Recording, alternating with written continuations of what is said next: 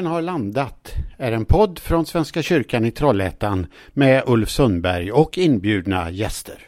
Jag säger välkommen till eh, Nils van der Poel och grattis säger vi till världsmä äh, världsmästare på skridskor på 5000 och 10 000 meter. Grattis Nils!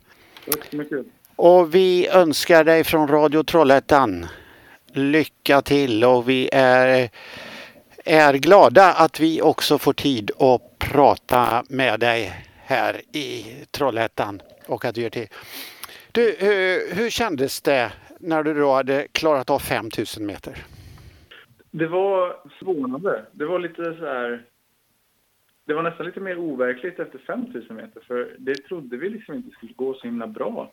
Men vi har liksom sagt det innan så här att vi visste att om vi om vi är bäst på 5 000 meter, då är vi ännu bättre på 10 000 meter. Mm. Så jag, hade en väldigt, det här låter ju det här låter dumt men, men jag tänkte faktiskt efter målgång 5 000 meter att wow, jag trodde inte att det skulle ta två VM-guld. Men... Det är ju helt fantastiskt, tycker vi. Och sen sätter du världsrekord också då på 10 000. Ja, det gjorde vi. Ja, du, eh, jag trodde knappt att man klarade att sätta världsrekord i Holland. För vad jag fattar så sätter man oftast världsrekord på hö höglandsbanor som i Calgary och vad är det i Österrike någonstans? Är det Davos eller Insel och, och i Ryssland?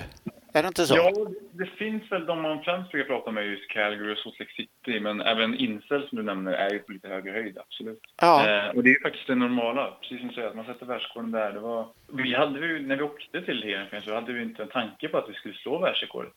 Eh, vi hade, vi hade skrivit med i en plan att om formen är god och pandemin har lugnat sig, att vi kanske skulle åka till Nordamerika och försöka gå ett världsrekord. Men eh, märkte vi träningen gick så bra på slutet och, och vi gjorde lite materiellförändringar inför sista världscupen mot VM. Att eh, vi fick eh, höja ribban lite grann för, för vi kände att det gick otroligt bra på träning. Så eh, det, var en, det var en häftig känsla dagen innan loppet när vi tänkte det, att, eller när vi planerade snarare, att nu, nu slår vi världsrekord här. Det, det är planen.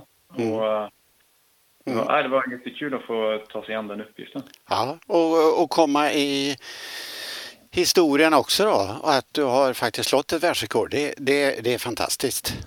Det säga. Och jag tror inte folk fattar hur det är att åka 25 varv runt banan och känna blodsmak i munnen, eller gjorde du det eller?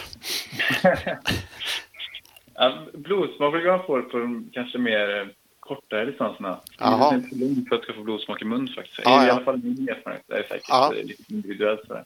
Men det blir också, folk pratar ju gärna om att det ska vara väldigt jobbigt och sådär. Men mycket av liksom utmaningar man har som skridskoåkare det är ju att göra sig bekväm med någonting som man kanske inte är bekväm med på förhand. Och mm. Det är just där som mycket av tjus... Jag har funnit i alla fall mycket av tjusningen, även fast det finns väldigt många mm. inspirerande och lockande aspekter av skridskoåkningen, liksom, kanske framförallt kamratskapen. Men, ja. men äh, även det här att, äh, att utsätta sig för, för det som kanske från början var ganska ansträngande om och om igen tills man, tills man tycker att det är kul. Liksom. Och, mm. och det är kul att ta sig an de där svåra utmaningarna. Det är kul att liksom försöka växa som, som skridskoåkare, att försöka hantera de där utmaningarna som man ställs inför när man åker 25 varv. Och ja. Någonstans är ju det benen berättar för dig i form av känslor. Det är den enda mätaren du har på hur, hur, hur, trött du är, hur mycket kraft du har kvar och hur mycket mer du ska ta i eller kanske till och med ta i lite mindre ifall du har gått ut för hårt. Mm. Så man får ett lite annat perspektiv på det än vad kanske allmänheten har. Ja. Nu undrar jag naturligtvis, jag har ju följt dig och vi har på radion intervjuat dig och du tränar kanske inte på det sättet som man normalt gör och en del har varit tveksamma och så kommer du eh, sätter igång eh, Ja, jag vet ju att du tränar fast på annat sätt med cykel och löpning och allting sånt där. Men eh, vad, vad, säger dina konkurrenter nu då när de börjar se resultat från dig då? Så var du ju tveksam om du skulle få komma på VM för att du hade ju inga resultat direkt från tidigare. Just det. De är väldigt nyfikna, ska jag väl säga. Uh, och uh, till slut blev de lite för nyfikna. Så uh, det finns en, ett träningscommunity på nätet som heter Strava som fungerar som Facebook ungefär, fast ja. för träning då, där folk laddar upp sina träningspass automatiskt från sina pulsklockor. Ja. Och det gjorde jag med och jag la inte så mycket tanke åt det egentligen. Men så, så märkte vi när världscuperna drog igång att helt plötsligt var det väldigt många som var inne och, och, och kollade på vad vi gjorde. Så vi stängde ner det där för att hålla det lite, lite hemligt i alla fall. Så att man uh, har lite mer uh, tävlingstänk uh, även där kanske. Men jo, men absolut, de är nyfikna och, och du märker dem även på isen när vi tränar. Vi tränar ju tillsammans med de andra lagen väldigt mycket, framförallt i samband med med tävlingarna, att vi delar på istider, Aha. Eh, så ser de att, att vi gör saker på ett helt annat sätt än vad de gör. Vi kan ju göra det för att vi la så mycket tid på försäsongen. Inför det här VMet hade vi 20 månader av försäsongsträning där vi valde att stå över fjolårssäsongen. Och, eh, och det resulterade i att vi, vi höjde de fysiska kapaciteterna så högt att vi började tåla väldigt, eller jag började tåla väldigt, väldigt mycket träning. Mm. Det gjorde att vi kunde skriva ett mycket mer krävande träningsprogram. Så samtidigt som väldigt många är nyfikna på vad är det vi gör, hur, hur, hur tränar vi för att kunna åka på som vi gör. Eh, men de vet också att det är väldigt svårt för dem att kopiera det här träningsprogrammet till nästa år kanske. För att det byggde på en så pass lång grundträning, eh, vilket ja. tar ganska lång tid. Då, ja. och, och kunna komma upp i det träningsmönstret som vi har. Mm. Du, Johan Röjler som är din tränare, han, mm. eh, han, är med på noter och allting och ni lägger upp programmet och så du upp, vad jag fattade, jag lyssnade på en intervju med honom och eh, då, då är du uppe hos honom i Örebro ibland och, och så filar ni på det lite grann och så och så tränar du på ditt håll ibland och, och så tränar ni tillsammans ibland och, och kör. Är det så? Ja, precis. Eh, vi har ju främst eh, telefonkontakt då, eftersom att vi eh, oftast är på olika orter. Vi diskuterar ju oerhört mycket träning och hur saker och ting upplevs och hur, vad vi tror vi kan göra bättre och vad vi kanske inte har gjort så bra tidigare och vad vi har gjort bra.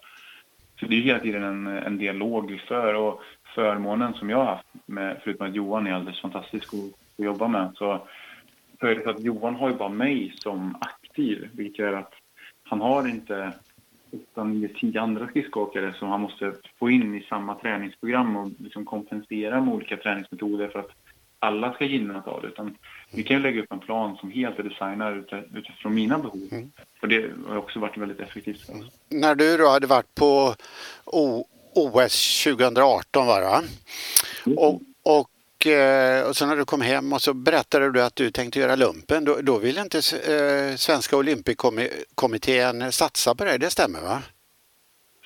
Ja, det är väl en sanning med en viss modifikation skulle jag säga. Ja. Eh, efter olympiaden så, så sa jag att jag skulle göra värnplikt och, och därefter fortsätta min skridskokarriär.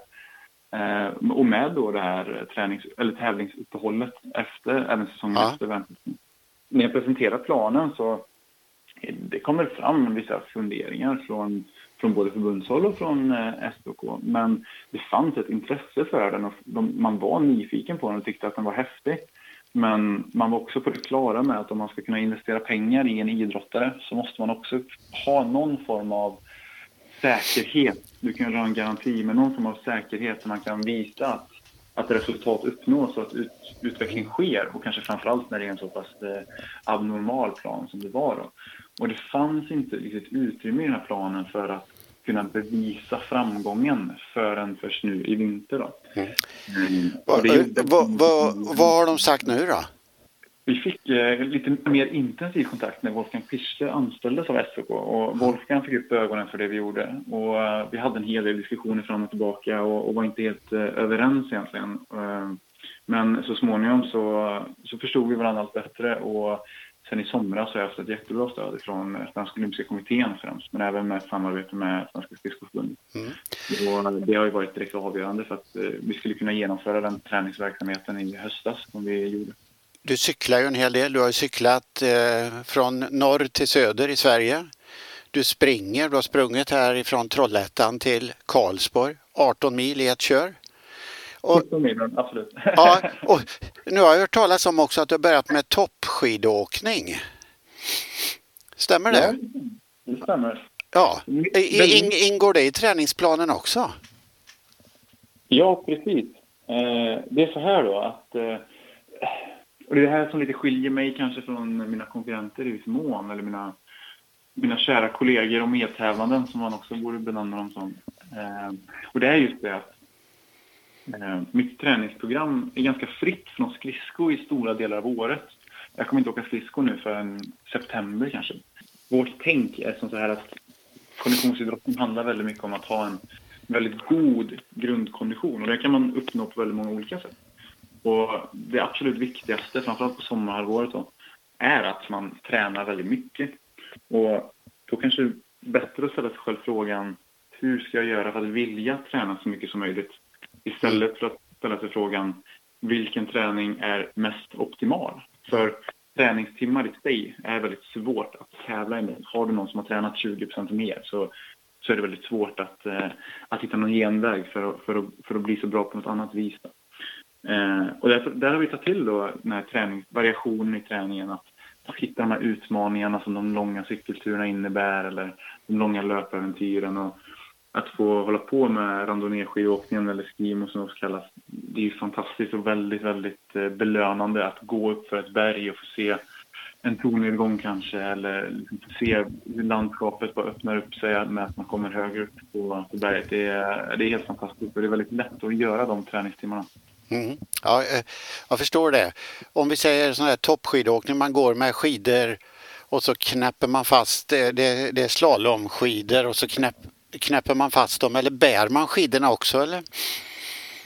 Ja, det är som, säger, det är som en eh, slalomskida som ja. är lite lättare än slalomskidan normalt sett är. Och sen så är bindningen som, eh, det är som en, det är ju en slalombindning men den är lös i hälen då. Mm. Så när man går uppför så ja, då släpper hälen helt ja. enkelt, vilket blir väldigt lättare att gå. Och så har man en, ja, en eh, stighud under skidan. Ja, Nils, jag vet att du har ont om tid. Det var väldigt trevligt att vi fick prata med dig. Men då vet vi då att eh, säsongen ser ut så då att eh, nu så tränar du på andra sätt och så åker du skridskor i september. Och sen är det då det stora målet är OS i Kina då? Det stämmer bra det. Ja, och då hoppas vi att vi Trollhättebor får eh, möta dig med lite medaljer på torget här i Trollhättan.